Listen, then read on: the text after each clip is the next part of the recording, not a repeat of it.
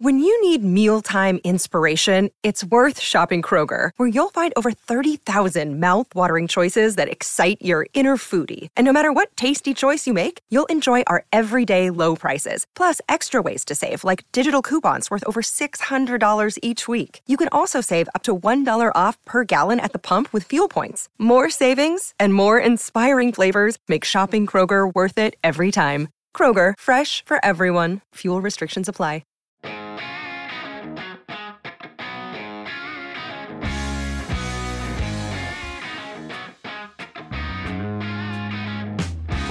Welcome back, everybody, to the Dusty Bender podcast. I am one of your hosts, Chance Watson, with you as always. Your other host, Taylor Wells. And Taylor, we're uh, doing episode 122 tonight on a nice, calm Thursday afternoon, coming back in from Seattle, Washington. Four games into the season, and we've already been to a game. How about that, bub? Look at us, right? Look at us go. Being proper, hockey fans, supporting local hockey, uh, being being in the world of it, you know. Yeah. And I think I think as us having a hockey podcast with over 100 episodes, uh, it's about time we start doing that. Sure, sure. Mm-hmm. And I think what's important to know uh, with this whole thing, we got up there about three o'clock, Mhm. and we we weren't even the drunkest people at the game. No, no, Yeah. Bowie was by far. Bowie was sauced for sure. Bowie was absolutely hammered. We even have a video of it. Uh, fo- there's there's evidence. It's all over Twitter. I just, God damn, that that poor guy just couldn't barely stay on his feet. he was having a good time. It seemed like he Mhm. was having fun. He gave he gave us the wave. The the ah stop. Stop. Yeah. He said, "Quit telling my secrets." There was no kids in our section though, so he could be a little bit. You know, he didn't have to put on a face too much. That's fair. Yeah, when you're sitting up in the boonies, you don't have. It's not family friendly. You gotta you gotta under, you gotta understand that. It sure wasn't, man. But No. it was a damn good time. Honestly, you know, those seats, those seats are pretty solid for being nosebleeds, man. Oh, absolutely. Before we before we get into our Seattle trip, first off, folks, we want to thank a few of our sponsors here. A few of them. We want to thank all of them. Uh, the first one, of course, the Hockey Podcast Network. Folks, the Hockey Podcast Network is your one-stop shop for everything hockey. Head on over to the hockeypodcastnetwork.com and check out the wide array of shows that are in the network. There is almost a podcast for almost every team. So regardless of what team you root for, you will find something on the Hockey Podcast Network. Or you know what? there's just generalized hockey podcasts. Uh, our buddy Terry Ryan has one, so you jump on over and listen to that as well. Lots of content there. You'll never, you'll, no road trip will ever be quiet. You can always have a mountain of hockey content. So when you jump on over there, also like and follow and share the Dusty Bender Hockey Podcast. Follow us on Spotify or Apple Podcasts, and give us a subscription on YouTube while you're at it, folks. Next up, longtime listener, longtime supporter of the show, Fire Chief John Miller. Folks, Fire Chief John Miller, upstanding citizen. Uh, I think he's probably getting a Fire Chief of the Year award here semi soon. Uh, after he after he saved that uh, school of orphans that was on fire. Yeah. Uh, the like the there the kids were on fire or just the building. Yes, Okay. yes, Uh, but no, but- uh, but because of John, not only did the on fire kids not get a single burn, I know I know that I know that doesn't make sense, but these kids were on fire, and because of John, they no longer had burns. Okay, He- he- he put them out and no burns, and then he also saved the school. He just happened to be walking by at the perfect time with his fire hose. That's correct. Kids light on fire, just combust, and they instantly get the hose to the face. It, it was just one, and then they like came up and hugged each other. Ooh, mistakes. Yeah. And right, a lot, a lot of poor decisions by these orphans. Too these many hugs. hypothetical, hypothetical imaginary orphans. A lot of poor decisions by them. Uh, thankfully, John Miller was there to save the day. Um, probably get a promotion to fire chief of the universe. Yes, I think that's the next step in his career. Is that I don't I don't know what's higher than fire chief. I think that that's kind of like the that's the tippy top, right? Uh, yeah, like fire universe man. Fire war. You know what? Out of my old job, my favorite title to write was fire warden. Ooh, Isn't that a sick title? that is pretty badass. It's like you're a jail, like you're a jail keeper of the fi- like you prison jail fire. And you're like, no, I'm the warden of this jail. Like, lock that shit up. That's right. Fire Chief John Miller is also 1 0 in fantasy thanks to my absolute shit pile of a team. So, beat me by 0.8. That's a. That's a, Ooh, that is, eh, for anyone counting, that is like four hits more than I got. that's pretty good. That's pretty That's good. pretty good. That's a pretty Yeah. good win. That's a solid. It's a solid win. You hey, you can't. You gotta. They don't ask how. They ask how many. Can't even be mad, man. That's right. That's right. The way, it's the way she goes. Folks, next up, we need to talk about our newest sponsor, Monterey Cafe. And folks, Monterey Cafe is the karaoke bar, karaoke bar in downtown Spokane. Uh, and th- some of the best pizza that you will ever find. Just walk in, great prices, everything in between. You absolutely love to come here. Taylor and I have gone here many times ourselves and had an absolute blast. Uh, coming up here this Saturday at 11 a.m. Come into the Monterey Cafe and check out the UFC 294 fight between Mm. between guys' names that I can't really pronounce. Yeah, that sounds right. Makach- Makhachev and Volkanovski Damn. versus Usman and Chimaev. Is it good they're going two on two? Yeah, yeah. I don't think I don't think it's like a WWE cage match where all four of them swing chairs at each other. That would be fucking sick. I- I mean- death. That would be pretty sweet. Uh, but no, uh, no, that's that's not a thing. So yes, uh, if you're in the Spokane area and you're a UFC fan or a karaoke fan or a pizza fan or just a fan of good people and good drinks, go down to the Monterey Cafe in downtown Spokane. Pizza, I am a fan of. Pizza Yes. is not a fan of me. That's true. That's true. It doesn't like you, but you know what? That's not going to stop you. No, it didn't. That didn't stop you. That's right. That didn't stop you. Uh, folks, and last but not least, we got to give a shout out to arguably our favorite sponsor on the show. It- yeah, I know. I know every week we say that, oh, this one's our favorite. Well, this one, folks, this one's right up there.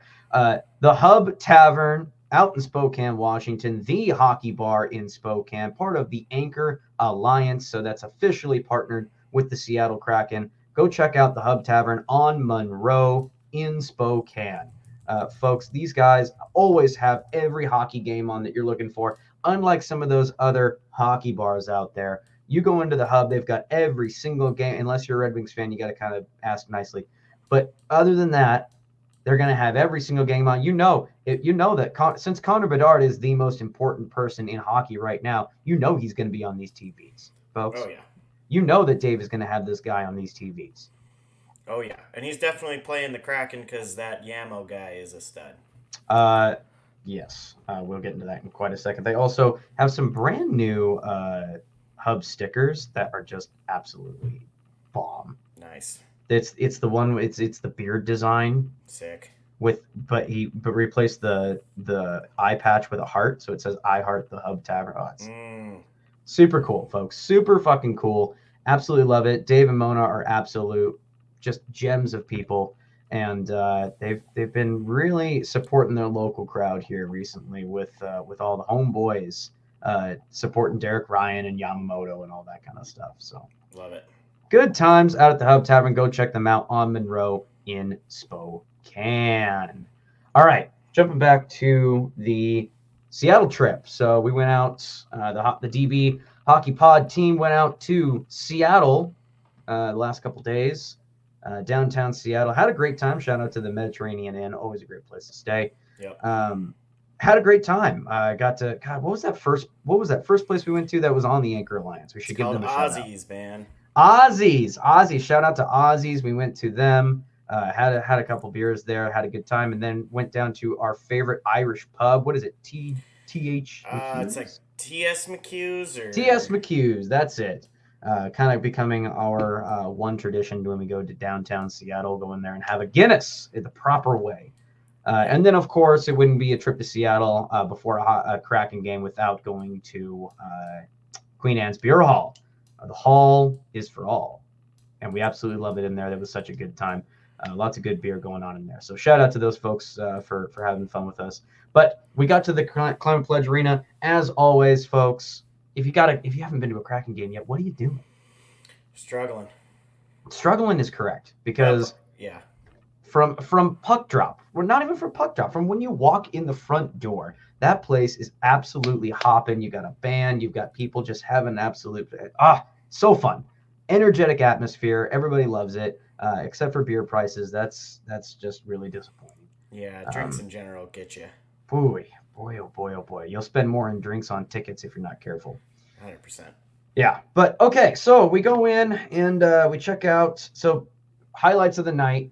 Highlight of the night's got to be watching the Spokane boy, the Washington boy, the guy that you know. I don't know if I've Taylor. I don't know if I've, I've mentioned this before, but I, did I tell you that I actually skated with Kyler when I was younger? Yeah, he he was definitely just skating circles around you, but you know, Yeah, you gave oh. it a good you gave it a good run. Him and his brother were very good. They played up to our league and still kicked the shit out of us. Yeah. No, yeah that. so uh love to see it uh not not necessarily the score but uh kyler yamamoto knots his first goal of the year on the power play no less and an absolute fucking piss missile just hitting upstairs taylor initial thoughts reactions Oh, I mean, he was buzzing. Him and him and Cartier looked great on that first That's true. line. Uh, they true. were both buzzing in that first period, especially, and it was just it seemed like a matter of time till till Yamo got his his goal, but just a nice one. So I mean, you watch the whole play. He just kind of backs out of the backs out into kind of some quiet area next to the net, and then gets a puck from the D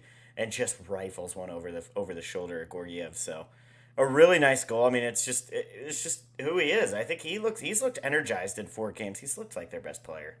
So I mean, if uh, not just best most consistent most consistent. Yeah, I, I mean, he's not getting the opportunities to prove to us that he's been the you know that he he gets to be the best player on the ice because he got 11 fucking minutes that night. So, um. Yeah, but great, great goal. I mean, we, we, we really liked a lot of the people that were around us. I think we had a good little crew in our section, and yes and there was some high, there was some high fiving going on. There was some. I mean, when he when he buried that, it was a good time. So, yeah, just a beauty of a goal.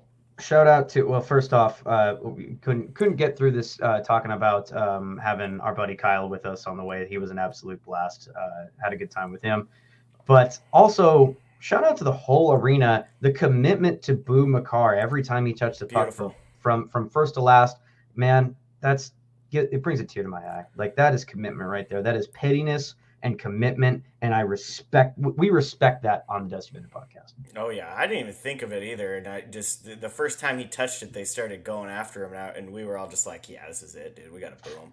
as as the game went more out of hand and the and the beers kept going more down, uh, the insults that were shouted at Makar got significantly worse. You know, at, at first he's just a bum and boo and that kind of thing, and then the second period it's uh, yeah, you're an asshole. And then uh, by the third third period, you know, there was some people behind us that were saying just awful things about his mother.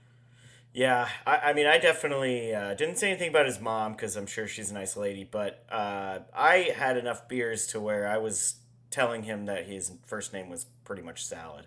Right. So, uh, and yeah, that's that- yeah. that's I mean that's really gonna affect him. So yeah, it really got him. Uh, unfortunately, it got him going. You know, I think. But yeah, Yeah, he's like, oh yeah, I'm healthy. Uh, MacKinnon loves it. So, but yeah, That's uh.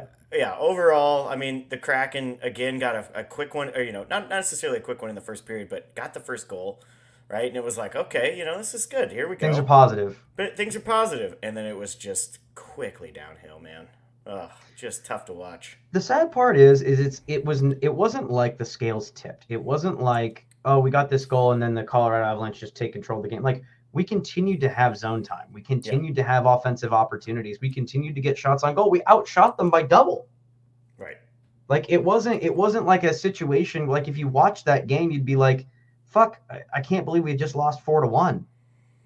Because it they did play solid hockey. It's just their goals went in and their on ours didn't and you've got guys that are and what that's coming down to a, a, simple lack of offense Yeah, hundred percent. There's just there's there's technically right now the way it sta- stands. There's essentially one fucking goal scorer on this team, and he's not a Connor McDavid. He's not a Leon Draisaitl. You you can stop him pretty easily because he's just one guy, right right? You know, and he's he's not uh, you know as much as I love McCann, he's not a top player in the league like like No. those two, right? So yeah, it's just that's Seattle's having a hard time scoring goals right now, and you know, like you said, they, they were getting chances. I, I, I really, and I touched on it earlier, Yamamoto getting the first goal of the game, an absolute snipe. Him and Cartier were absolutely buzzing. That line needed to get more than 11 minutes a night, and they just didn't. And I, I, I mean, we were trying to see like, okay, maybe he did get switched up to the top line and that kind of shit. Uh, fuck, man, I don't, I don't, I just, I don't know.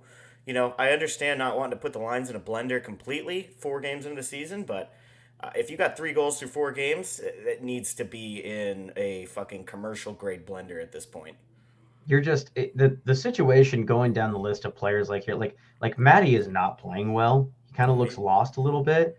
Um, sophomore slump is alive and well in that. Eberle's invisible. Like I don't mm-hmm. notice him on the ice. Um, Wennberg is also like I'm not gonna say he's playing bad, but he's also invisible out there. Um, Schwartz looks very confused. Short Schwartz is noticeable for all the wrong reasons, unfortunately, yeah. right now, right?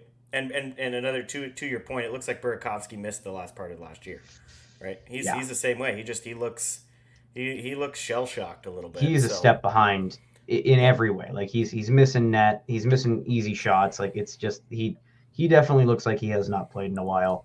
Um, yeah, this it's it's hard to pick out guys on this team that are actually playing amazing. You know, I, I do like Bjorkstrand. Bjorkstrand seems to show up every night.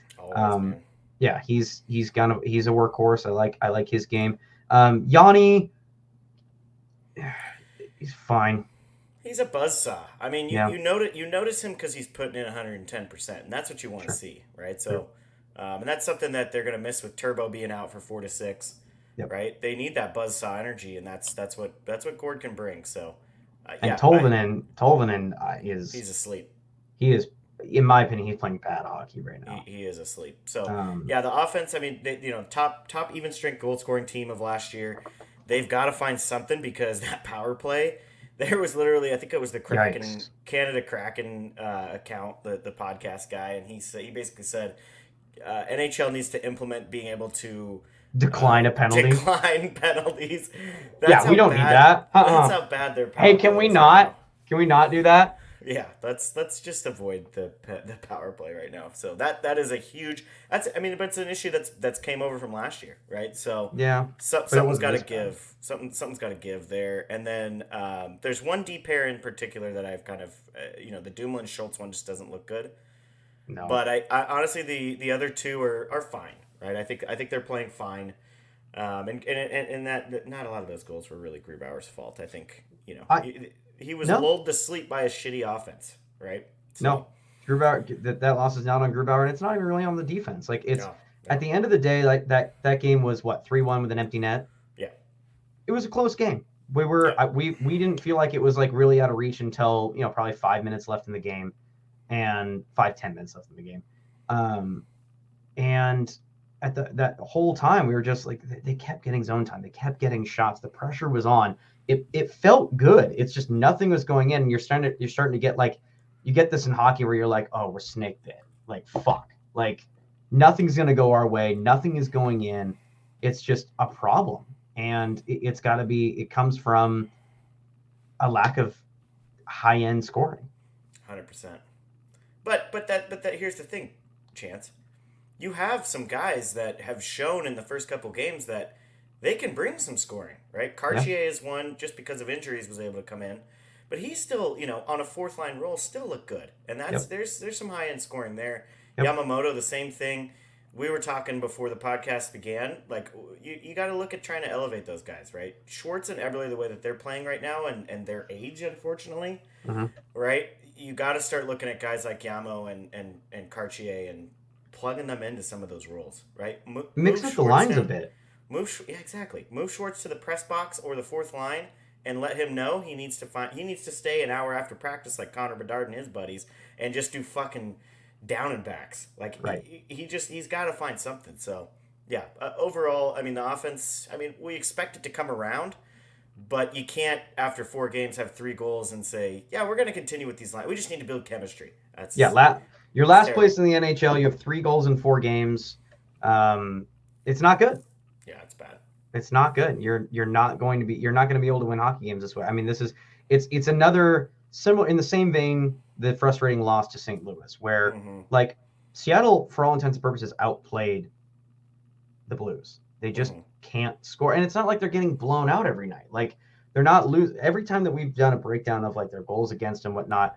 It, it's never a situation where we listen. We're now have switched up completely. Last year it was all about you know defensive lapses and wildly inconsistent goaltending.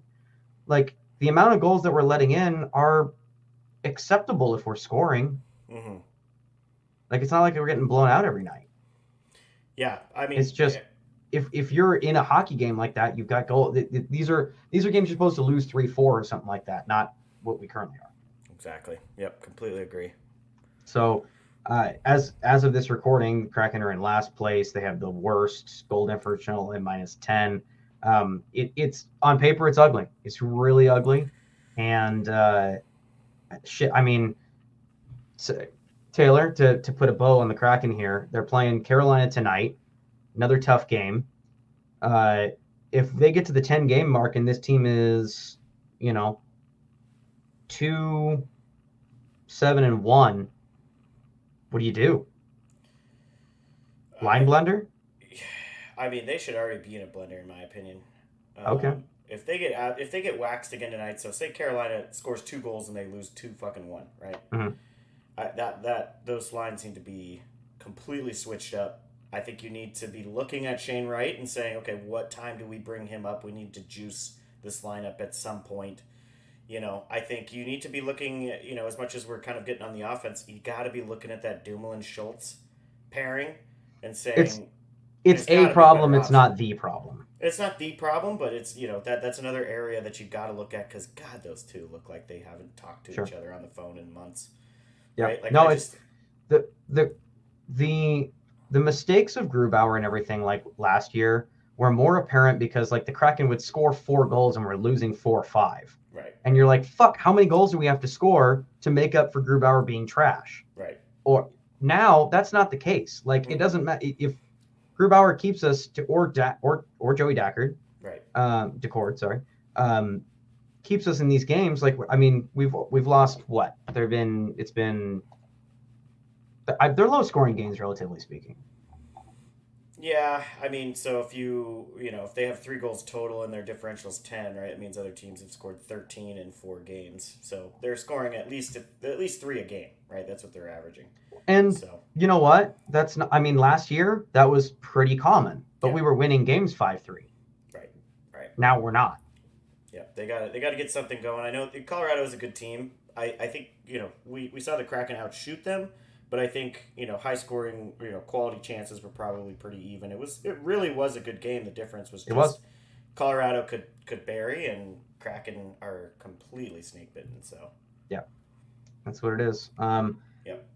i- In, I mean, in all honesty, like look, watching them play and whatnot, I'm not necessarily worried. Um, it, it, it is still, it's, it's early. It's too early for anybody to be worrying or root like being like I'm sitting here because you know we, we're sitting here analyzing the Kraken, but I can sit here and be like, oh, fucking Red Wings, top of the Atlantic. Oh yeah, like it's too early for that shit too. So But the difference is the, the Ed Wings are built to do that, right? Yes. That's a differently built team. Yep. Like I know their their tendies and their D are a little shaky, but I mean, shit, man. I mean they have they have potentially the Rocket Richard guy and DeBrincat that they brought in in the offseason, right? That's making Okay. the kind of moves that you need to make if you want to kind of make.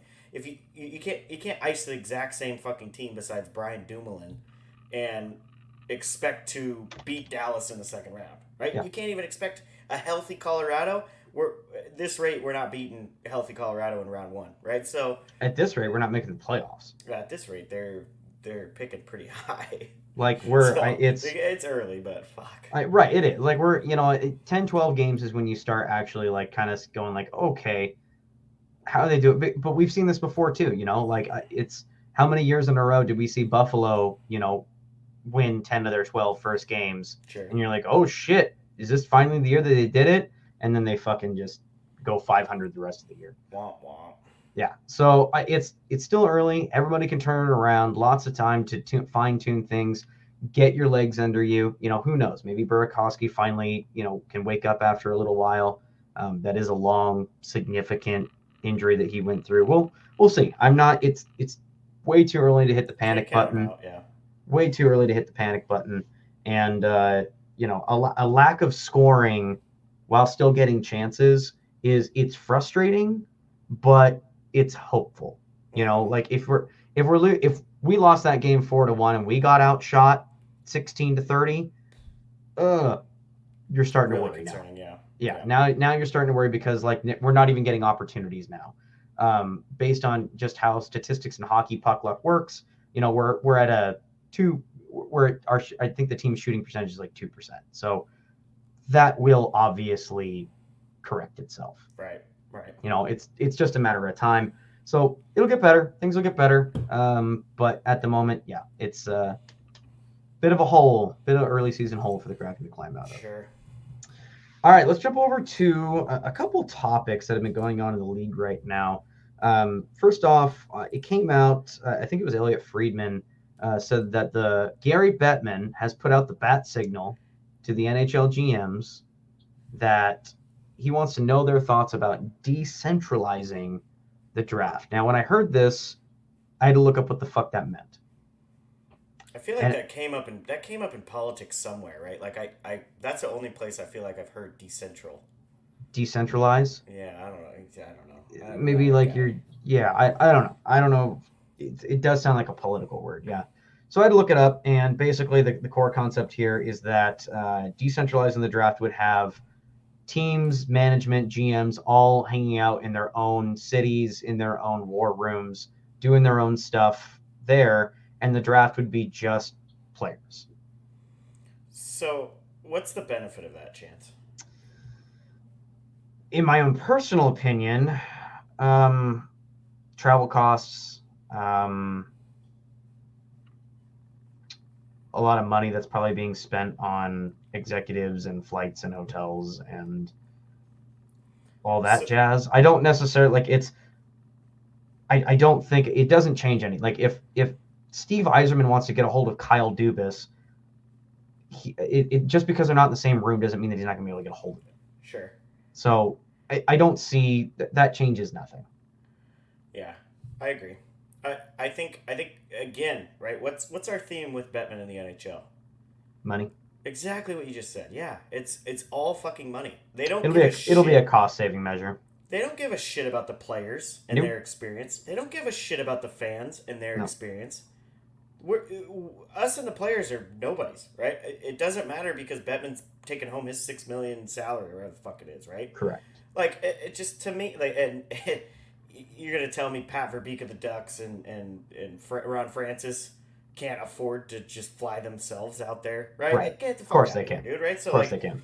for me it's just it's such a god this is just this is becoming a theme it's just a selfish entitlement theme with the nhl and it's just it's kind of fucking gross man It could be even a like they've gotten feedback from the the war rooms on the ground. You know, like all the tables and everybody. and Maybe it's just a maybe it's a Maybe it's situation. a sound thing It could some it, it could simply be a situation where this has been brought up enough by enough teams to where they're like, okay, maybe we don't need to do this because maybe you know maybe Steve Yzerman or Dubas or whomever Armstrong came up and he's like, look, there's no benefit to me being on this floor. Like I'm not I'm not cutting deals last second because I'm on the floor. Like it's not going to make anything more expedited or anything like that.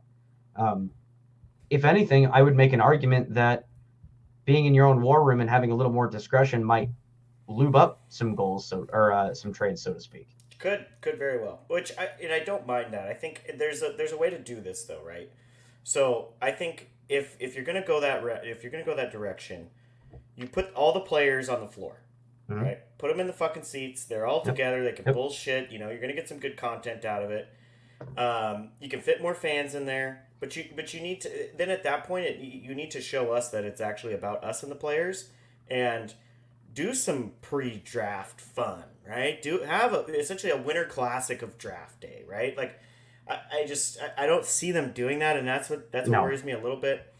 Um, but I, I It's mean, been- but, it's been know, rough It's Uh, it's always been rough like it's let's be honest like i'm you would probably go because you're you're significantly closer but like if they were like oh the 2024 draft is going to be in seattle like it wouldn't be the situation of like oh i need to make the home opener or oh i need to go to one of their classic like sure. i'd be like if it's not too expensive and i have nothing going on that day like I will go to the draft, but I don't. It's just not a. It's just not a seller. Like a destination, yeah. It's yeah, really- it's not a dest. Like I, I guarantee. Like, do they even sell out during the draft? I mean, every time. I mean, this is just you know the media playing it up. But every time I see video and shit, I, we, we watch it every year. Mhm. But like, I mean, the fans, the, the stands are packed, man. Okay. You know, so I mean, I, I think I think they they still wouldn't have a problem filling it up, especially if they're selling nosebleeds for like ten bucks. Some guy walking down the road, you know, instead of giving him ten bucks for water and food or whatever on the side of the road, Yeah. you just give them a ticket to the fucking draft, right? To the draft. Yeah, that makes sense. yeah, so I mean, yeah, I, I, I don't hate it too much. I think I think it's being blown up a little more than is important. I, I just I like to highlight and circle the fact that this is just a fucking money move for Absolutely. the executives, and it's just it's just man, the rich getting richer, man. Like that's that's what this is. That's that sucks. Yeah, it's it's Uh, one more it's one more reason to take away. I I do think it will decrease the amount of excitement that we have from the drafts. You're 100%. Um, it's it, like from a perspective of it'll be it'll is- I think it was because of the pandemic. You know, like we had those the completely remote ones, and we had a kind of a taste of it. And I think everybody was everybody liked it because of the situation. Like they oh we pulled off the draft even though we had to not talk to each other. Um, I think that was fine, but I don't know. I it's the draft is already let, let's be honest. The draft is already an event that is for established hockey fans. yeah, There's very little casual fans getting involved, like actually involved in the draft. sure. Um, at pa- past the first, I'll Two even give. I'll I'll give. I was gonna say. I, well, I, I was gonna say the first five picks. After Sure. that, you're gonna lose casual fans. sure. Like no one, no one can. Like it. Connor Bedard is probably a reason why a lot of people know about hockey right now. Yeah. The, the only the only way I'll say that I'm okay with this, and, and I'm I'm I'm kind of fine with it. It's not a huge deal. I think it's I don't care either way. But um, the war rooms for the teams need to be sick as fuck, and I need to be able to see Yes. each one because I want to see. I think it was Bob Murray for the Ducks. There was a couple other GMs that were like at their fucking multi-million dollar mansions and shit, like making Mhm. these picks. I think that's cool as fuck, right? Like a Cribs Cribs version. That'd be cool. Like, yeah. you know the red wings the red wings are like in some sick ass bar in detroit doing it you know and like they've just reserved the whole bar and you know like I, I Yzerman, ri- kind of shit. Yzerman rises out of his tanning bed like a mummy. Just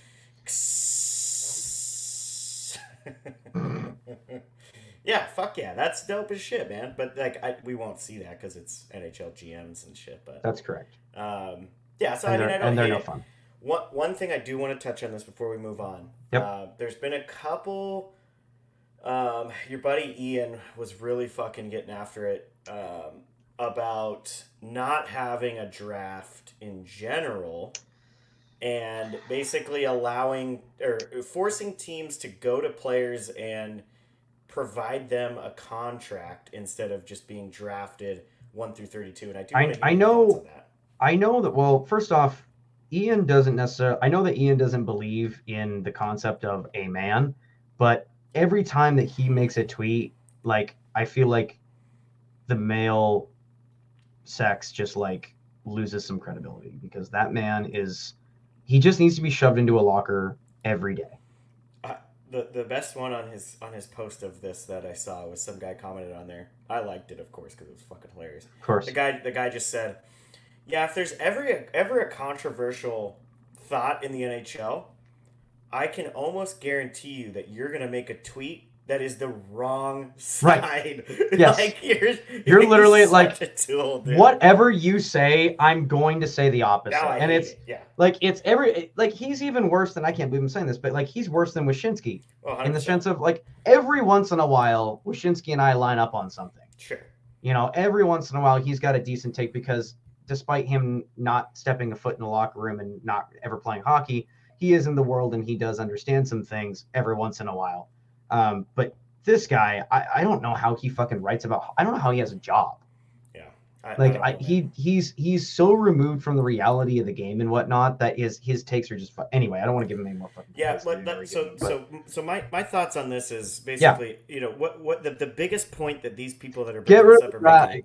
He was saying, get rid of the draft. It's anti-labor. Yes, exactly. Right. The, these players aren't allowed to choose where they go. Right. That's that's what he's saying. Um, so a lot of the the biggest argument for this, I, honestly, it's a minority of people. I don't think I don't, I don't think it's as huge, but it's it's some loud so. people, right? And that's what we run into. I think people disgruntled with how the draft works, but not not how to abolish the draft. You think Winnipeg is gonna Winni- Winnipeg could not even get a player in the first round, right? Like you know, uh, here's the thing: if you are a Canadian and this is what you want, there's a very good chance you're not going to get any of these players because no one wants to go to Canada Correct. and feel that pressure from the fans, and you know, just it sounds horrible, right? So. Fucking, fucking Flo- Florida, Tampa, and Dallas are just like, yeah, let's get rid of the draft. Anaheim, draft. LA, San Jose, uh, Coyotes all of a sudden have like the best fucking you know people want to be there. Like I Any just any state with no state tax, they're just like, Yeah, 100%. hell yeah, oh yeah, and Vegas.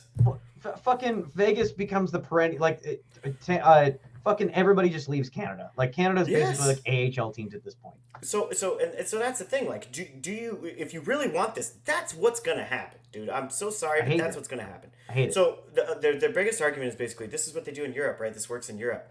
It works in Europe. You look at the KHL, you look at the SHL, you look at the, the, the leagues that do this, they have like five teams that are good. Right. Right? Because it's they the same fucking teams every It's year. the same fucking teams every year. Right? So it's just it's not it's not a it's not a reasonable way to do it. I, I've seen a couple where they say, you know, elevate the draft year, right? So you got to be 19 to get in or 18 to get in or whatever instead of just fresh out of juniors or whatever the fuck it is. Um, I've seen, you know, draw back the, the restricted free agent stuff so that they can get out of whatever city drafts them quicker. I don't mind that stuff. I, you know, I just, I, I don't mind that because, you know, it kind of is, it, that is Yeah. labor, that is player centric, but just saying, yeah, the, the Vegas Golden Knights can go get Connor Bedard, Leo Carlsson, Adam Fantilli, um, eh, Benson, right? They can go get all these fucking guys because they have no no Yep.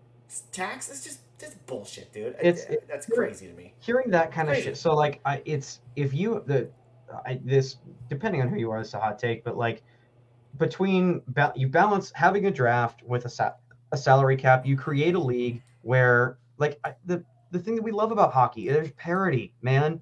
Like it seems like we get into the fucking playoffs and there's always a team that it, if you make the playoffs, there's that feeling that your team's got a shot. Right. Whereas in any other fucking sport, there's that always that one team. They're like, yeah, they got in based on the wild card, and they'll be out in three games. Like it's not. You don't take them seriously whatsoever, and that's how you get situations like in baseball where you have poverty franchises that will never win anything ever. Yes, Tampa Bay. I mean, there's there the Oakland Athletics literally made a fucking movie on essentially what they want this to be. Like that's Yeah. just insanity to me, dude. Yeah, no. So I, it's, That's a terrible idea. getting rid of the draft is just so ridiculous. Like that doesn't make any sense. You're gonna you would have a league where everything is offset, and then uh, shit between him and who's fucking Fleury's agent. Um, he's he know. represents half the fucking players, but like he's he's always on there spouting fucking anti salary cap shit, and it's like weird. You want to get rid of the one thing that stops you from having an unlimited supply of money. So Yeah. weird. That's so dumb. It's- Like, oh, I can't-. Can't imagine why you don't like a salary cap. A- agent of half the hockey players. Right. Yeah. Uh, Twenty million a year guy. Shut the fuck up. dude. Right. Like, knock it off. Like, we all, because he tries to go after Gary Bettman, he'll take runs at him. Like, oh, Gary's just trying to fucking do blah, blah, blah, blah, blah. It's like, dude, you're, you're not standing up for the players. You're making money off these guys. Right. And every time that you say something like, oh, I don't like the salary cap because it's fucking, you know, blah, blah, blah, blah, blah, they just don't want to pay the players. It's like, dude, you want the players to get played more because you're going to get paid more. Yeah, he makes a percentage of their contract, right, or whatever you know, whatever their deal is. Right. But and that's and the, you can take that argument we just made for the draft and copy and paste it to getting rid of the salary cap like you get rid of a salary cap of i'm i'm not against like adjusting it and I, i've heard arguments that are interesting but you get rid of it it's we're gonna you're gonna have an opposite situation where toronto um Buff, boston you know detroit arguably uh t- teams with lots of money are just gonna buy teams Mm-hmm. Mm-hmm. and that's Uh, it Quick question for you. This is just Yep. this is I haven't even seen anything on this, but it's kind of interesting thought. Um, contracts based on performance. Strictly performance, right? So Mm. say so say you, you got a dollar amount per goal, you got a dollar amount per assist, uh, goalies save percentage, goals against, or whatever you want to whatever you want to do there, you know, and then just get rid of the salary cap, right? So guys like. Guys like McDavid are getting paid because they are literally putting up close to fucking 150 points, right? Like I in in terms I would have to get more I would have to think harder on that in in on the surface knee jerk reaction to that just being like cuz hockey players are very much like you earn it kind of Sure. people. sure, So- 100%. I mean on the surface I don't mind that. You know, like if at the end of the day hockey players like if they fucking sign up a deal they say like I'm going to get, you know, $1000 a goal or what you know I'm just making shit up. But sure, sure. in any case, like if I get X amount of dollars per goal and I only score 5 goals this year, like that's kind of on me. Sure.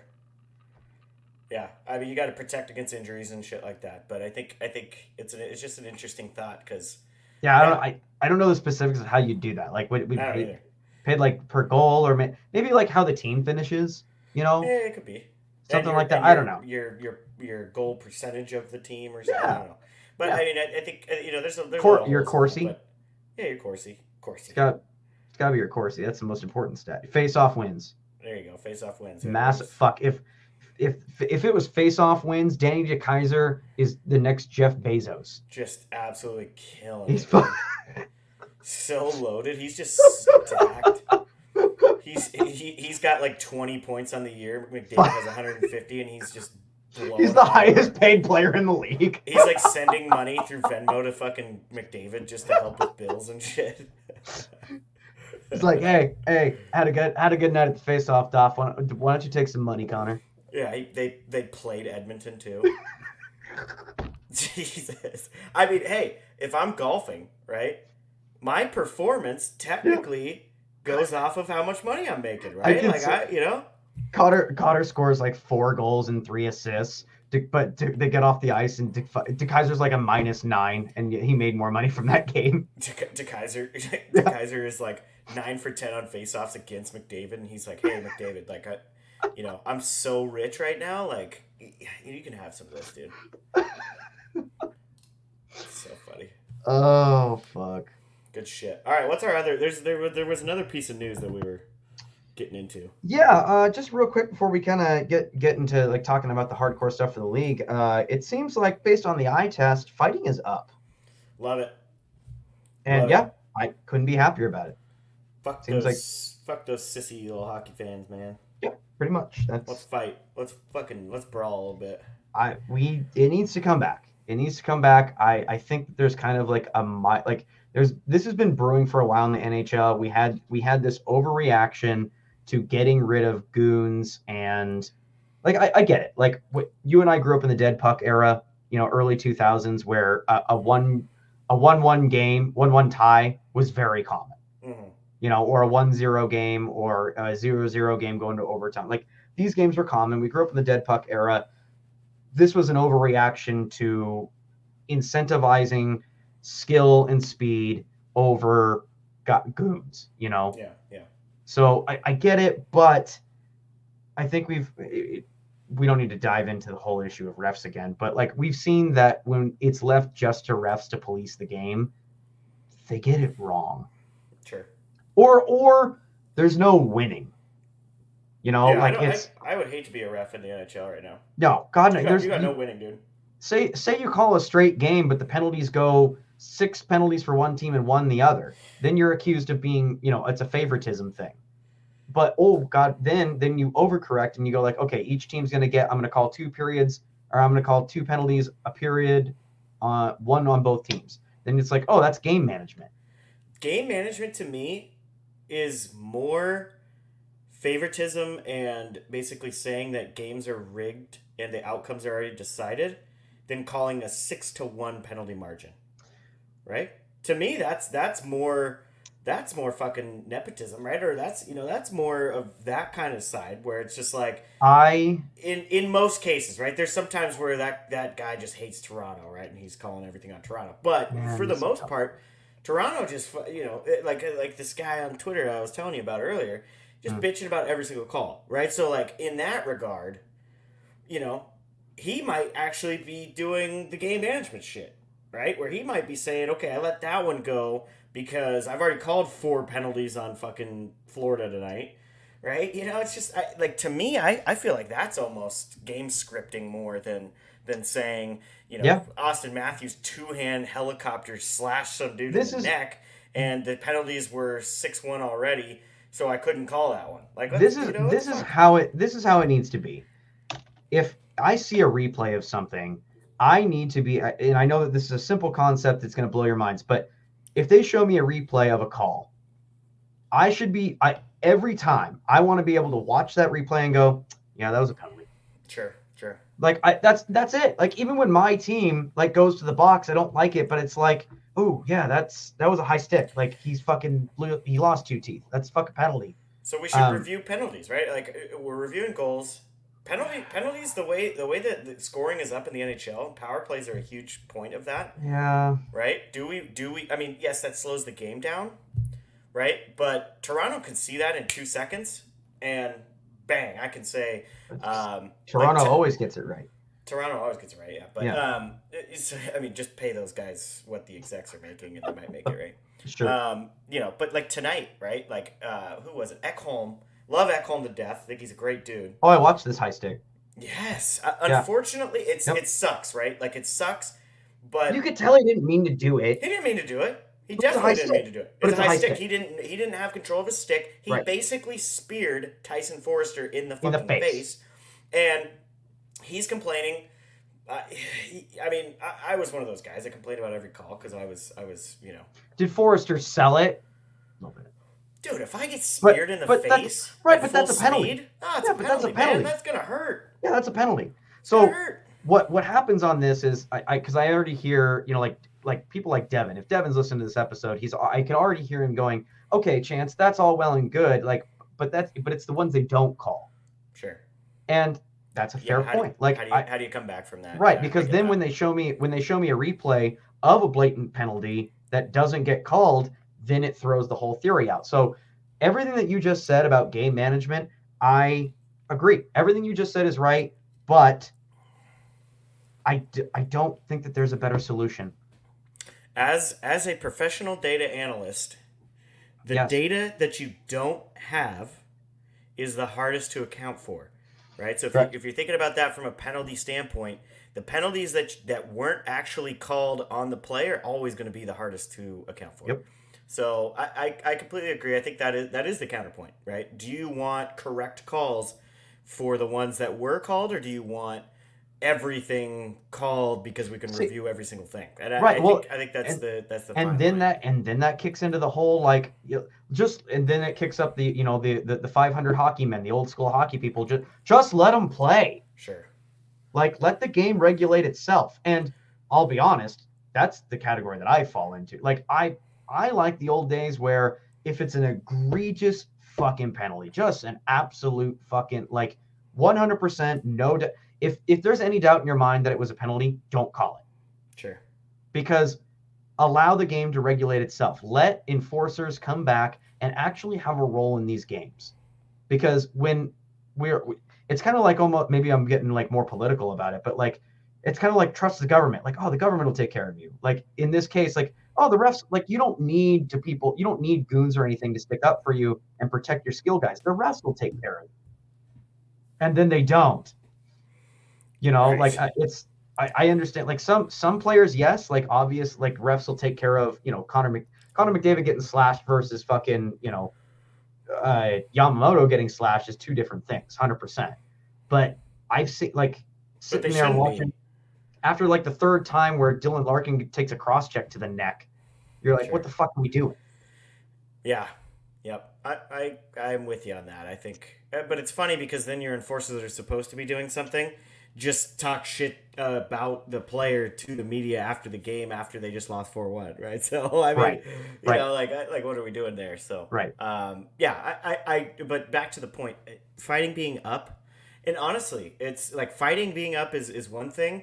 I think it's a good thing for I hockey Think, I think the boys are a little fucking chippier this year. yeah You know, I mean, you get one of those fights or you get something that goes down, and guys that usually were standing at the fucking red line just kind of bullshitting about, you know, what the family's doing next weekend, they're they're kind of getting nasty about it. Maybe the word- example?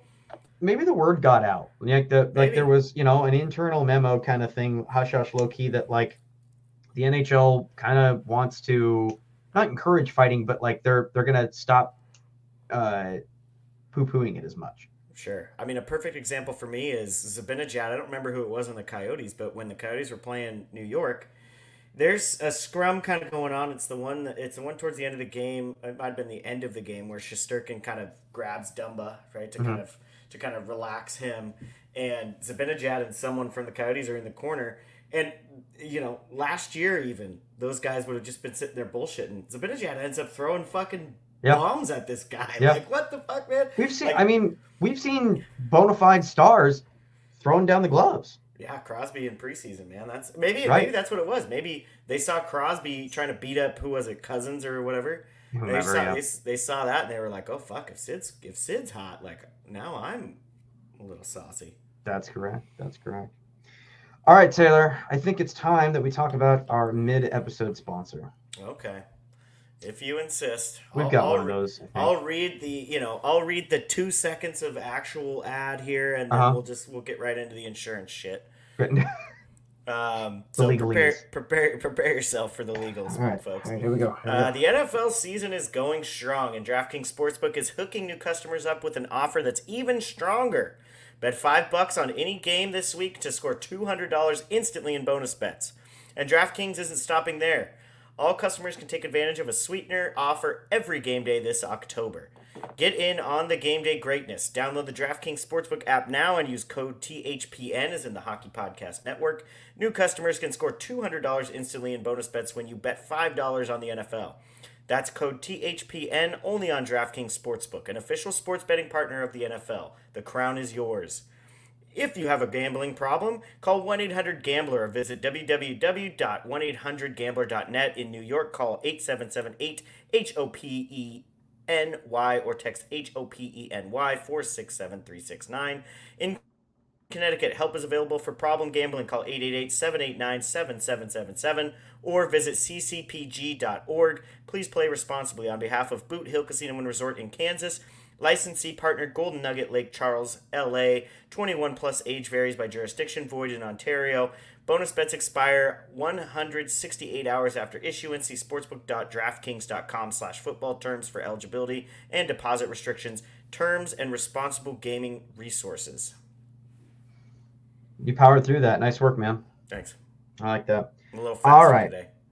What's that? I'm a little faster today. You're gonna be able to. She's gonna roll off the tongue here soon. That's right. I'll have Love it that. memorized here in about a week. That's good stuff.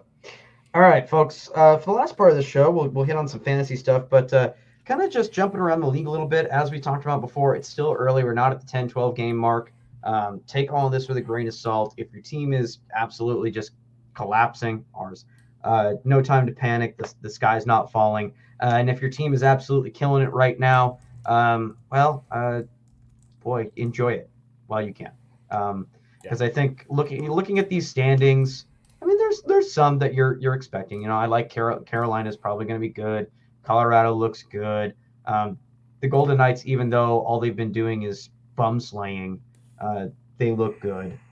Um, you know, the, the the one win that's only worth their time really was Dallas, but whatever.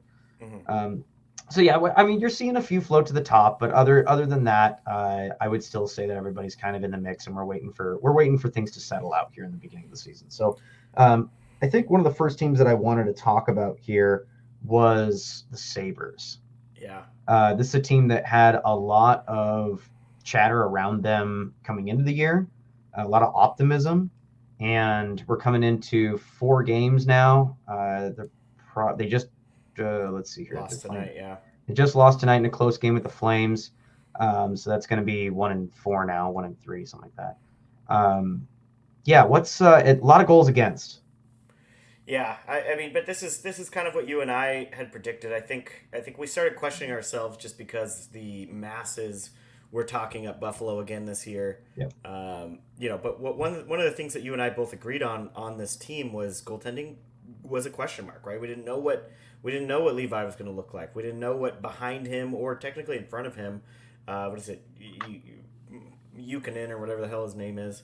Uh, we didn't know what that that goalie situation in Buffalo is going to look like, and the goals against is showing that, right? I mean, Yeah. it's it's showing that you know they might they, they're having a little bit of problems scoring goals. They know it's not a huge issue yet, but I mean they're they're losing games because they're getting outscored, right? So.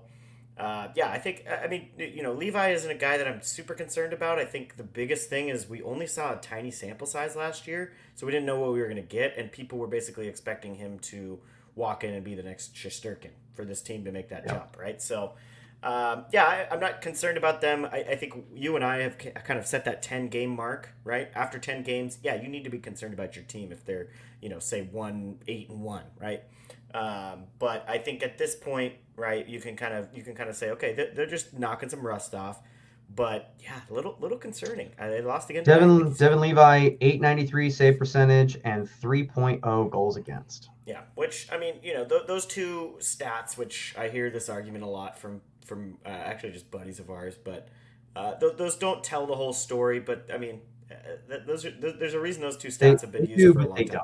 Right. There's a, there's a reason those stats are what they are, right, and have been for a long time. So, uh, yeah, little little concerning with them. I think I think they ha- they have enough firepower and they have enough juice in that in that system He's- that He's allowed four goals in two of his games. yeah, I'm, I'm not. I, I'm a little concerned about Levi. Uh, I think you you, you know you, you got to find the hot goaltender at this point, and I think that's probably what they're trying to do.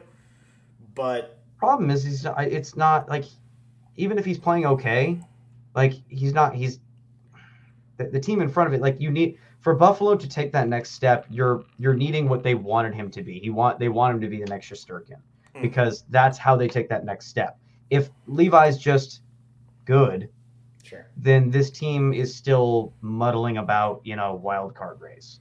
yeah, yeah, and I think that's what exactly like you're saying. I think that's what they're what we're seeing with them. Agreed. Agreed. Yep. Um, anything else on the Sabres that you like or don't like?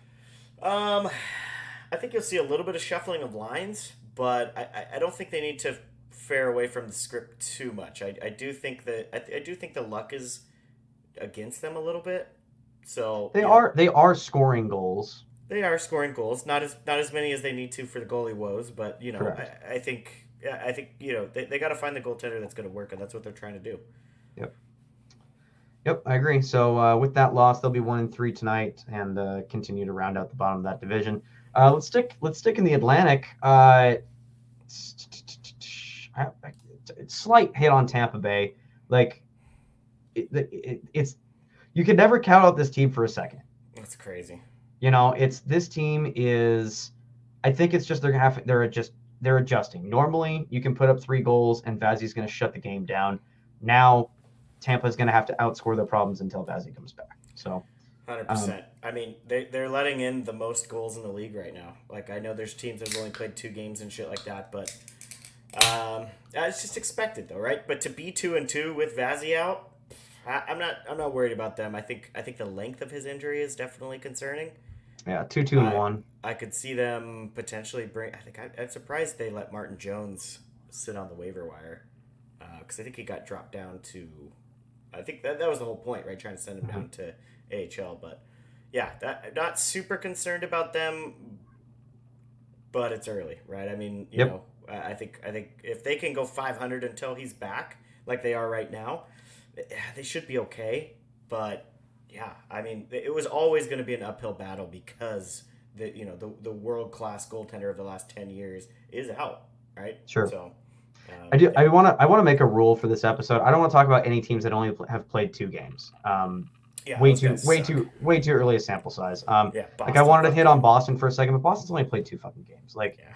how it's way too early to tell. Um, frustratingly, even to me, like I've got on paper, in theory, uh, DeBrusk just got promoted to the first line, so it's DeBrusk, Zacha, and Pasta. hmm In theory, that line should be doing really well, and I should be making a lot of points, but uh, my fantasy team fucking sucks. Anyway, um, both are pointsless.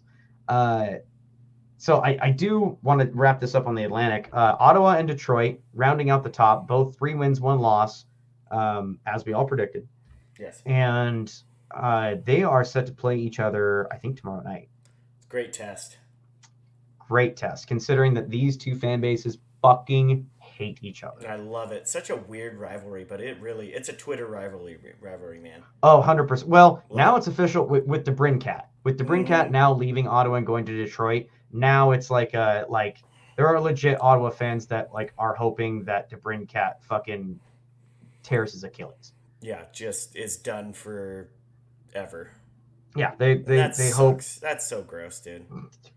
That's so gross. If that's it's- true, like if some guy's sitting in his fucking Ottawa based flat right now and he's just Mhm. like, I hope DeBrincat gets blown up by you know, a fucking a, a, a rogue shell because he's in the Ukraine for some reason.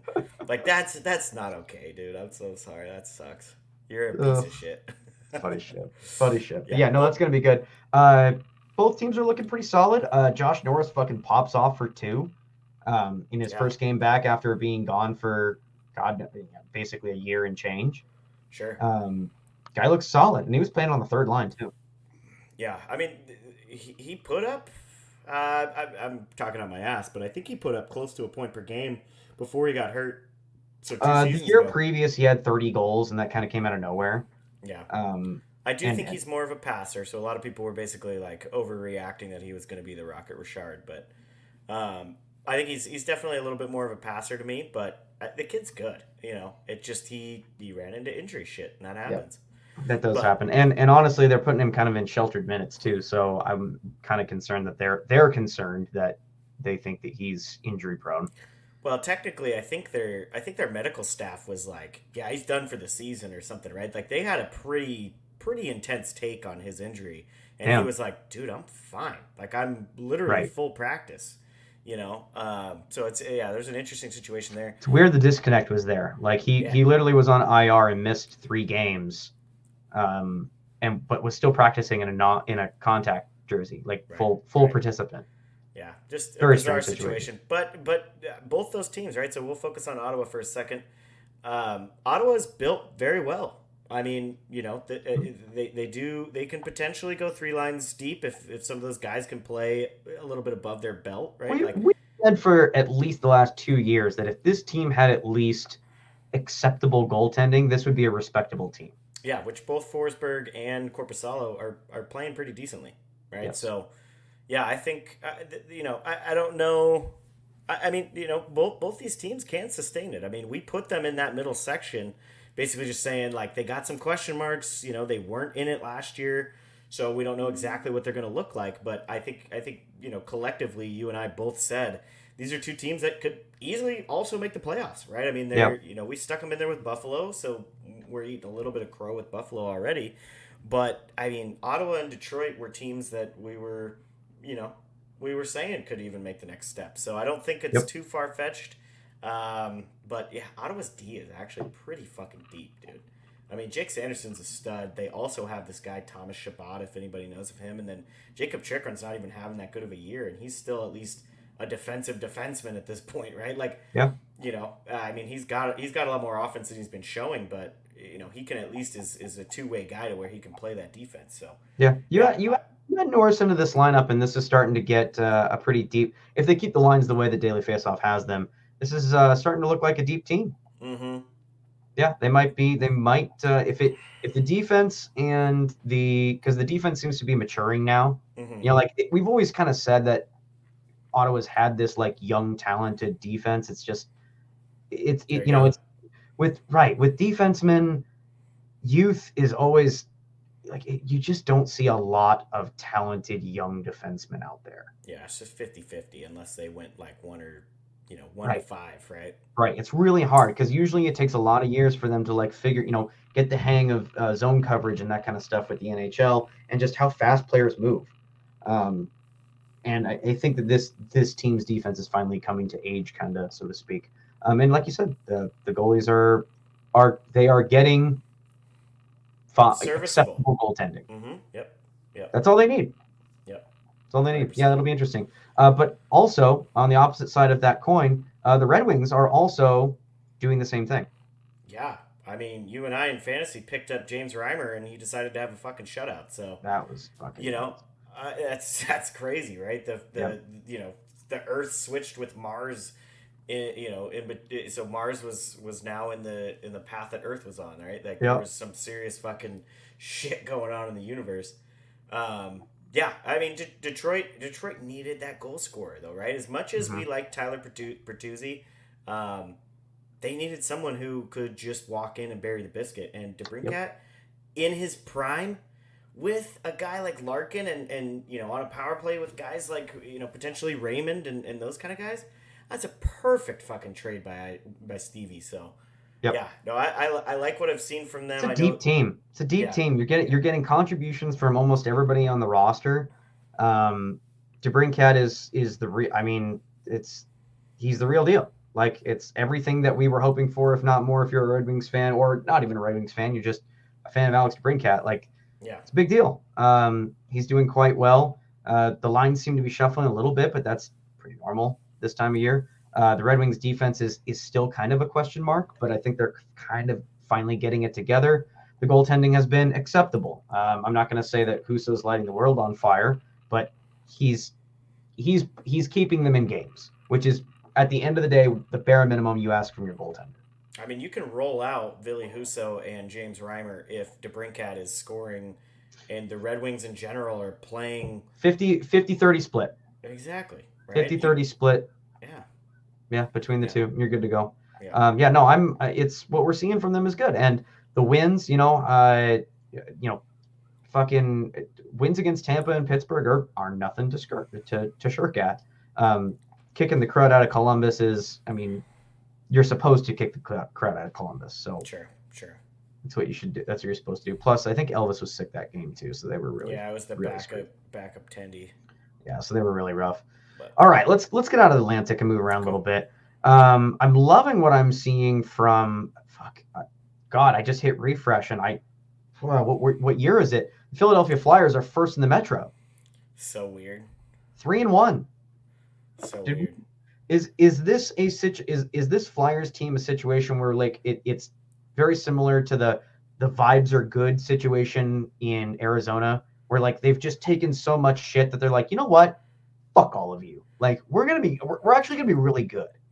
I think a little bit of that. I think I think uh, Tor- Torts has always been an interesting coach, Mhm. right? He's always been an interesting guy for us to talk about.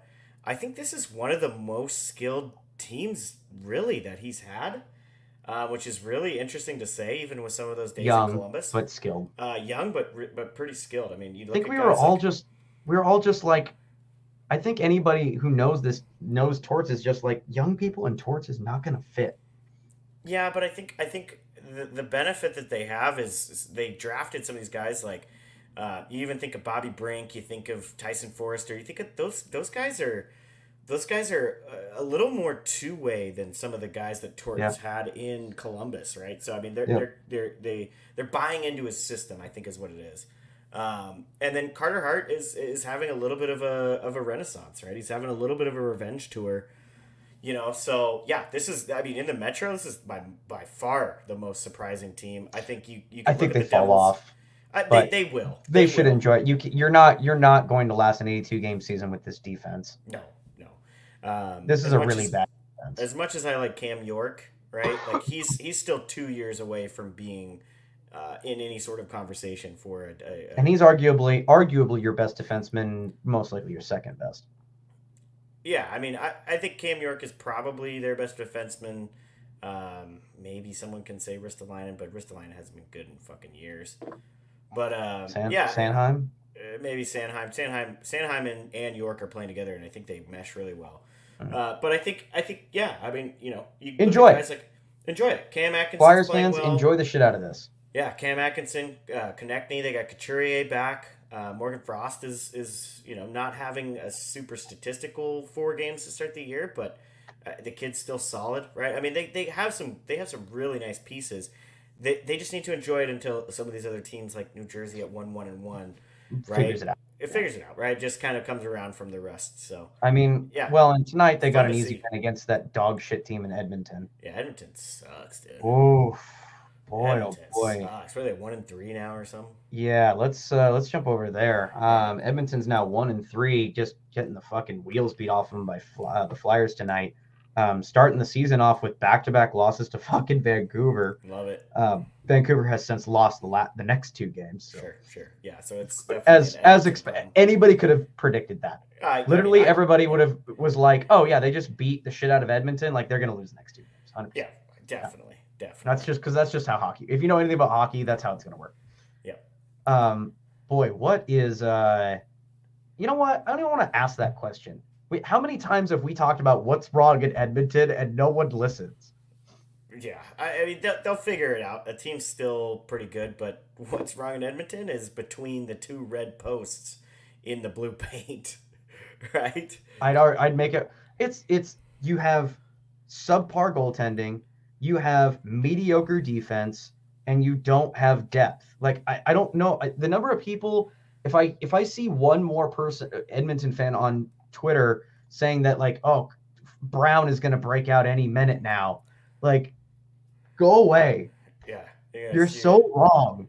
We're gonna have to. We're gonna have to start seeing. We're gonna have to start sending them fucking better help commercials and shit on right Twitter. it's it's like the the problems with this team are the shit that we have been saying forever this team is a it's it's a one to two line team depending on where you want to put leon Draisaitl. Mhm. you know at the end of the day it's you can't Evander Kane is not in the point in his career where you can put him on the third line and he's going to power that third line like Phil Kessel did with the with the with Knights. the Pens Um, Pens. back in the day. Yeah. Yeah, with the Pens back in the day. Like it was, you know, that it was that one, two, three punch. You had Crosby on the first line, Malkin on the second, Kessel was grinding out the third. Um, Kane's not the type of player to do that. So you've got to put Kane with either McDavid or Draisaitl. Right now, it's it's full on panic mode because they have all three of them on the first line. Yeah, it's a little scary. Like you know it's a problem when they're putting all three on there trying to just but this is the problem. They they they make some half-hearted attempt to say, "Oh, we fixed the problems." And then when it's clear that they haven't, they're like, "Oh, guess let, an oldie but a goodie. Let's just have McDavid outscore all of our problems." Let's just run it back, baby. Right. It's it's let's he'll, he'll put up 100 goals this year as long as he as long as we get less than that it gets scored against us. Right. I mean, te- technically, you know, that does work, but I- if you score more speaking- goals than them, then you're supposed to win. But Right, but the odds of Connor McDavid carrying this team, I, I just, I don't know. I, I don't, I, I sound like a broken record. Right, Ryan Nugent Hopkins is not going to fucking, he's just not going to have. It's he can't do it by himself. you have Zach to spread. Hyman- You got to spread those four out, right? You can't have McDavid, Draisaitl, and uh, McCain on the same line. You have to have one of or two of those four with with Yep. Nugent Hopkins. You have to have those. You got to have, go two and two because you can't be one line deep when you're already two lines deep at the most, right? Like you just Right. you can't be one line deep. So uh, yeah, th- th- they'll they'll figure it out. I think they'll turn it around. Like you were saying, it's early, right? It is. but one and three is it's not a good It's just- start. not a this is start, one of this is one of those that's like we're sitting here going, like, but when we were making our early playoff predictions and we're sitting here going like, okay, here, what are the problems with Edmonton? Like everything that we said that was going to be a problem is currently a problem. yeah, hundred Like if this team, it's they have not changed their style up. If they don't outscore their problems, they're going to lose. Yep. Sorry, let me rephrase that. If Connor and Leon do not outscore their problems, they're gonna lose. Yeah. Yep. Like at the end of the day, it's com- entirely based on these two guys playing like superstars almost every night. Yeah. And if they don't, the chances of this team winning are slim to none. And Edmonton Twitter absolutely loses their fucking mind at someone else because it can never be McDavid and Draisaitl's fault. Never. Yeah, it's impossible. Never. I it's I'll even like I like I like the argument of like it's their fault, not because they're bad, but because like you create a culture where you're passing, you know, like your entire offensive plan is get the puck to McDavid. And I get I get that. But as somebody who was, you know, a fan of the Red Wing is a fan of the Red Wings, but like especially watch those early like those late Red Wings teams where like it was just get the puck to Datsyuk kind of thing. Mhm, um like I, I get that mentality to a degree. Like you don't have a lot of skill. That person is incredibly better to you and it doesn't like it's just common sense. You're like oh i'm going to pass the puck to the better player but that then it becomes like you're not working as a team it's it's get the the plan is to get the puck to connor Yeah. and that's just not that's just not how you win hockey games Yeah, a little bit of concern, but I think I think they'll turn it around. I think you look at the rest of the Pacific. I'm not super. I'm not looking at the rest of these teams, even right now through four four to three games. Uh, but even you know you get 20 games, and I'm not looking at the rest of this division and saying, oh yeah, Calgary at two one and one is definitely going to be way better than Edmonton. No, like, I'm just, no, I'm not, actually- I'm not ready to say that, right? Actually, this uh this this division is like a dumpster fire. It's like really Mm. bad. Like this division is not good. We thought it was bad last year. This they might be worse this year. It's very possible. Like this these teams are bad. Like Calgary is in second with 2 2 and 1. Like Vegas is I, again, Vegas is running but I like we said before. Vegas is Vegas is looking good. I'm not trying to like make an argument that oh Vegas is fake good. Yeah, Vegas look looks Vegas looks great, but their first three wins are against the Kraken, who are in last place, the Sharks, who are in the seventh place, and the Ducks, who are in fifth place. Yeah, yeah, it's And it's their last win was a was a shootout win against Dallas, which a win against Dallas is good, but a shootout might might as well, in my book, just be a fucking coin toss. So, Right, but still, still one you got to win. Right, so I Agreed. Mean, you know, those Agreed. are all games they still have to win. So Vegas still looks good, but it's yeah. I mean, they there's they no need, there's no cup hangover as far as we can see. So that's that's they that's still good. need they still need to play somebody though. That that's Sure. what you're saying, right? They got to play somebody that that makes you think, yeah, this team is unbeatable. Sure. And and honest, but I mean, with how bad that division is behind them, like it's no nobody's gonna push them for the division Oh. title. Like Oh, I'm already, I'm already like if I'm, I'm we're I know we're four games in and we're not we've already said a thousand times don't read into things and don't already count your chickens. But I would just give Vegas the Pacific title. Like there's Yeah, I mean, can you not? I mean, 15 goals, four to five against in four games. I mean, even against bad teams, you're Right. you're doing everything right. you you're know? doing everything right, and and, every, and everybody below you is just like real like aggressively mediocre. just really trying their best, like Yeah. getting participation trophies at this point. Right. Yeah. Yeah. No, it's I mean, we're sitting here in that boat hoping like the Kraken turn it around and there there are signs that it could, you know, statistically wise they just can't be this bad forever. But um yeah, we'll we'll see. That that division is just It's stinky. oh, it's really bad. It's really not good. Um looking at uh the central to kind of wrap things up a little bit here. Um who's standing out to you? I know it's it's easy for us to kind of say Chicago um, because of the hot start that they kind of had. Um, Nashville's played a lot of games, two and three right now. Um, you did mention before that you that you're kind of worried about St. Louis. Yeah, St. St. Louis is as high as I was on them. They haven't looked good at all. And they again, you know, this is this is coming out tomorrow. They're probably going to lose that game against the Coyotes, who I who I did say was going to be a kind of a sneaky team. Uh-huh. But yeah, St. Louis is St. Louis is a little. I'm a little afraid of them. I think Winnipeg lost again tonight, right? So th- those are two teams that a lot of people kind of had chalked in as being a little bit higher. And I think I think they'll kind of sneak up. I think you know the rosters there are, are pretty decent, right? Uh, But I think I think my two biggest surprises kind of come from the bottom, right? So Chicago still, even though they're two and two, they've beat some good teams, right? They beat Pittsburgh, who you know is is an older team. Coyotes Uh, Pittsburgh- kicking the Pitt- shit out of the Blues. Oh, they're smoking the Blues right now. Five two right now. Holy shit! Yeah. So so but Pitts, Pittsburgh is a little bit of an older team. They're struggling a little bit as you as we kind of had expected a little, but that's still a good win by them, right? And then Chicago also went in and beat Toronto four one. It's a good. It's a good solid road win. That's a great road win for that team, dude. Mhm. So, yeah, I, I so Chicago's a big surprise for me, and, and it really hasn't even been all Bedard. I think I think you know some of those bottom lines, like the Perry and Foligno line, is actually playing pretty good. We talked about it on the last podcast. So I, I think you know th- they're gonna fall back down, right? Yeah, they they they might just They'll with- fall back to earth. They, they've they're riding high on you know enhanced publicity because of Bedard Sure. and and maybe a little what I mentioned earlier, like the the fuck you attitude. Like everybody says that we're Mhm. going to be bad, like we're going to decide to be good. So I, I get that, but there's only so many teams that could do that, and I've already put my faith in the Coyotes doing that. yeah, yeah, So I I, I don't there's there's not a, we've reached our quota for miracles. Okay. Yeah. Like I there's there can't be five teams in the league where I'm like, we, oh they were bad, but now we're just gonna through sheer tyranny of will we're gonna be good now. Yeah. Like I, I I've already said that the Coyotes are gonna do that, and fuck man, I mean. If, with this win tonight, they're going to be what two and two. two and two. They they're gonna they're gonna jump up to you know third or fourth place, right? So, and they've had a little bit of a little bit of a problem scoring goals, but they're also a little deeper on the back end, right? Durzi and Dumba are actually playing really good fucking hockey. And they're getting goaltending. Getting goaltending. Uh, I, I will never know how to say his name. Vejmelka. Um, yeah, something like maybe. And then Connor Ingram is, is a guy that they brought up for a couple games la- end of last season to just kind of see what they had. And they were like, we don't need to bring anybody in.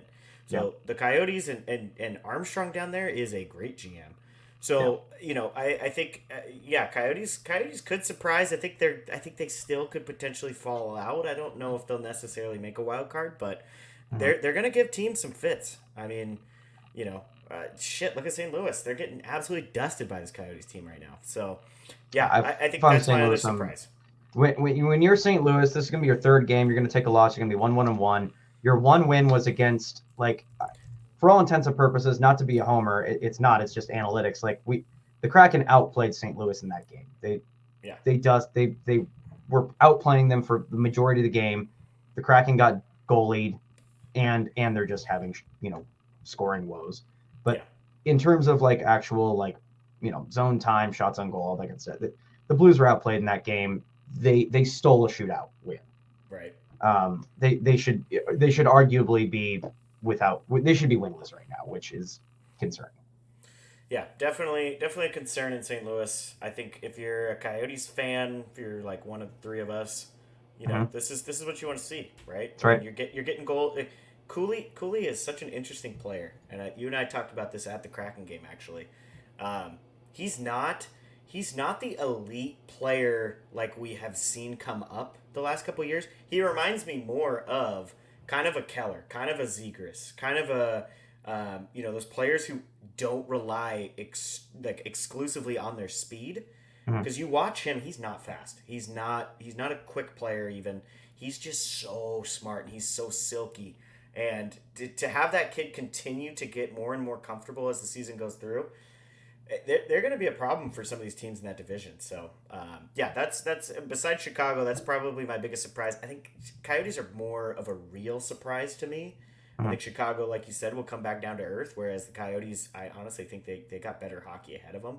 Hmm. But yeah, it's uh, yeah interesting division. There's actually the way it's shaping up right now. The Coyotes being one and two at the bottom of that division tells me this is this is gonna be a bit more of a dogfight. It's gonna be it's gonna be good. It's, gonna be good. It's gonna be a bit of a. I think, gonna be one to uh, all year. man. The the yeah, this might be the, one of the most interesting divisions to follow. Just that and the that and the Atlantic. The Atlantic Sure, seems sure. the Atlantic seems wide open. Granted, Boston's only played two games. I'm not going to make any comments on them yet. Right. But like they've on, like if Boston takes a step backward, like we're expecting them to do, um, that that that division went from like for year for years we're like that we don't we shouldn't even talk about this division because it's going to be X, Y, and Z. Yeah. Now, damn man, we're uh this this is going to be it's going to be interesting. Florida just beat Toronto. They've looked they've looked good with their two top defensemen out.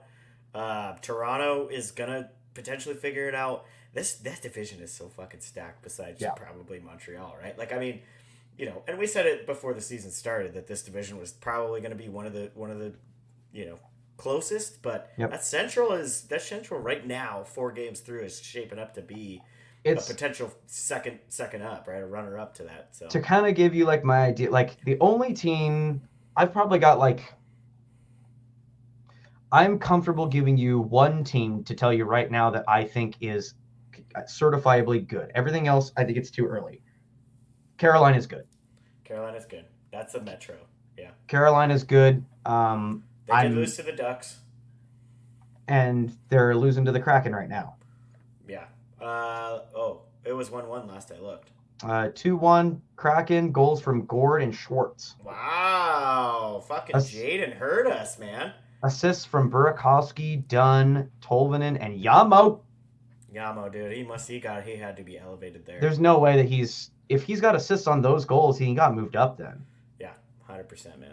That can't and, be- And, and and like we said, right? Hakstol had to throw those lines in a blender. He had to. I'm curious now. The way that do? Uh, Yamo and Kartye even in, in that last game, you know, they needed more time. You can't you can't just say Schwartz and Eberle are going uh, and Burakovsky and, and Wennberg are all gonna figure it out at the same time. It's gonna be great. We're gonna beat Vegas for the fucking title of the Pacific, right? Yep. you had to you had to start playing some hot hands, right? Yep. So, yeah, uh, but yeah, I think I think that's a good good overview, right? And I think the important part is just to remember we're the the team that's played the most games, I believe, at this point is Tampa at five. Right, so we're very early in the season. You can see some stuff starting to shape up a little bit. So we're still kind of looking on paper at, at quite a few of these teams. But this is hockey, baby. Toronto Yep. can go into Florida and and lose, right? Like you know, this is uh, Toronto can lose four one to Chicago, right? This is the kind of shit that we see, and this is this is why the sport is so fucking great. Yeah. Oh yeah, absolutely. It's it's can go any way, and we fucking love that, especially in these early times of years where we can sit here and wildly speculate. One hundred percent. I love speculating, dude. hmm Um, so uh, looking at the power play groups, so Yamo was on the first power play. Looks like. Man, they really threw these into a blender. Um, or second power play rather. Sorry. And then I don't know about other lines, but uh, usually Mike Benton. Shout out to Mike Benton. We we see him on Twitter quite a bit, and he usually has the four one one on uh, Kraken lines and whatnot Mhm. um, Kraken morning skate. Yeah, on the morning skate, Yamo was still on the fourth line, but if he's got assists with, if he's got an assist on a Yanni Gourde or Jaden Schwartz, that that's those are second and third pair of guys. Sure, sure. Interesting. Yep. All right, Chance. Let's let's finish this baby off with a little bit of fantasy talk. The DB. Hockey Potters are absolutely dusting the blue seats this week. 52 points to 27 again, folks. This is a super low scoring league. So 52, I believe that actually puts us very close to the top of the points for in this 20 team league. Mhm. Uh, so I just I want to talk about some of some of the strategy that we've been using. So I think you and I uh, just with with the Kraken game and stuff like that, and and you and I both busy last weekend. We kind of we didn't add a bunch of players, even though you and I were kind of texting back and forth about it. But uh, I, I think I think we kind of we added some guys that you know and, and dropped some guys that really didn't need to be on the team anymore, right? I mean, No. like you know, even in a super deep league, and that's that's unfortunate, right? I mean, like you, you want to see some of those draft picks go the whole distance with you, but I, I think we've we've made some good pickups. So I wanted to talk about a couple here. Um, uh, th- today we made a ton of moves. So today, sitting there at work, uh, Three player just- swing, really.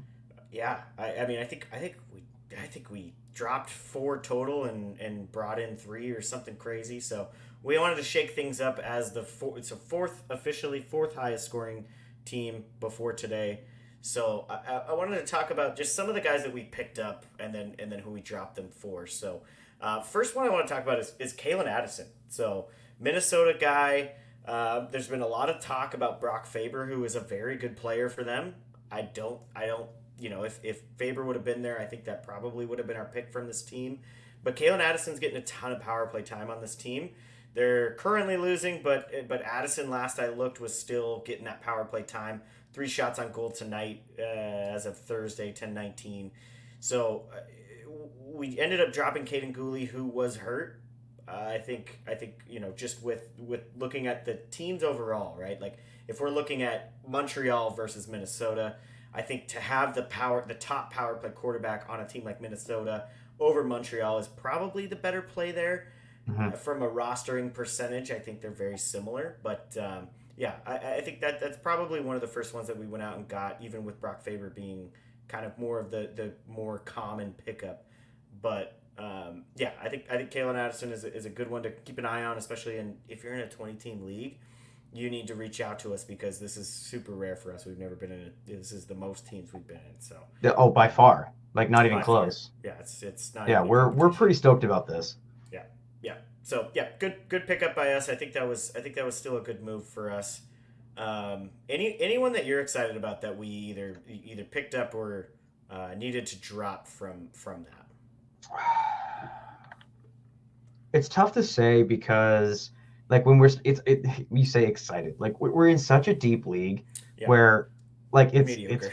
it's right, like everything is just like so mundane, but at the same time, like it's good, right? Yeah. So I mean, I, Calen Addison was something that we were watching, just kind of. I mean, bad night tonight, really, but um, Calen Addison, we noticed that Faber got dropped. Um, and then Addison, for some reason, has now been promoted to the first power play, 1st Mhm. first line. So that's that's just like watching watching rosters and kind of just paying attention a little bit. Um, God, Torey Krug is about to fucking hit the. Wall. I think he's wire, next, bro. right? I mean, Torey Krug is after tonight, right? That's three games with I don't think anything. No, he hasn't. I- He hasn't done anything. I dropped him in another league too, so I mean, he's he's definitely he's on that bubble, right? Where he's he's probably next, depending on what is on the wire. I agree. Um, yeah, no, I like I like the Calen Addison pickup. Uh, one of the one of the guys that you sent over to me and we kind of discussed about a little bit was Anthony Cirelli. Not a not a good game tonight, you know, uh, pretty quiet tonight. But I think in general, right, he's putting up the kind of points in a twenty team league that you want to take a peek at. Uh, one of the guys that we did drop was Anthony Beauvillier. I think it was definitely time for Beauvillier to be to be dropped. I think he's playing third line, and I don't even think he's on the power play. He might be on the second power play but uh, just not getting the time and, and really he looks like shit. He looks flat. So uh, yeah, good good drop there. We did pick up Kyle Palmieri. Uh, I know it's only two games for the Islanders, but he's playing second line and, and first power play minutes, right? And has a goal and an assist through two. We're doing this so- well without on. We're doing this well with Andrei Svechnikov on the bench. Yeah, I mean we're just basically holding our breath till Svechnikov comes back uh, Mhm. after the after the Canes road trip. So yeah, I, I think uh, you know that, that's another one. Palmieri with just his success through the Islanders' first two games. It's all they've played. I think he's not a bad pickup. He might be a streamer, right? That he, he's he's easily the guy that we would drop for Svechnikov, right? Or Easily, you know, yeah. some, somewhere in there. Um, I, I wouldn't be concerned about guys like Jeff Skinner quite yet. Uh, but yeah, I think I think in general, I think one of the guys that we're looking at, they're playing tonight, but Pavel Zacha has to have a night, right? Like Pavel Pavel Zacha at this point has to have has to put up a point or two, or at least at least look good, right? I mean, he's got to get some shots and shit, which Which is just. no- I mean, his position, like his his spot alone on that team, oh yeah, should be getting him so many fucking opportunities, and it's just. I mean, great. Okay, they've only played two games. yeah. hmm Fair, but still. So I think I think with Zacha, I think we we basically drafted him based off of his positioning, right? First line center, definitely gonna be on the power play because who the fuck else is gonna be on that power play besides Marchand and Pasta and DeBrusk, right? You know, so I I think we took him based on positioning, right? First and first. But I think in general, we've never seen Pavel Zacha. I think he's 26 years old or something like that. We've never seen him do anything, right? So I think I, I don't think this is a huge um, you know, Chance and Taylor fucked up. I think this was, you know, taking some potential, and it just it's they're not clicking quite yet. So, but I think I think that's a, that's a player to look out for, especially in a twenty team league. You know, uh, I think you and I are gonna have a pretty heavy discussion if he does goose eggs again tonight, right? So it's a guy to keep an eye on. Um, another guy that we did drop, even though he did have an assist in the last game.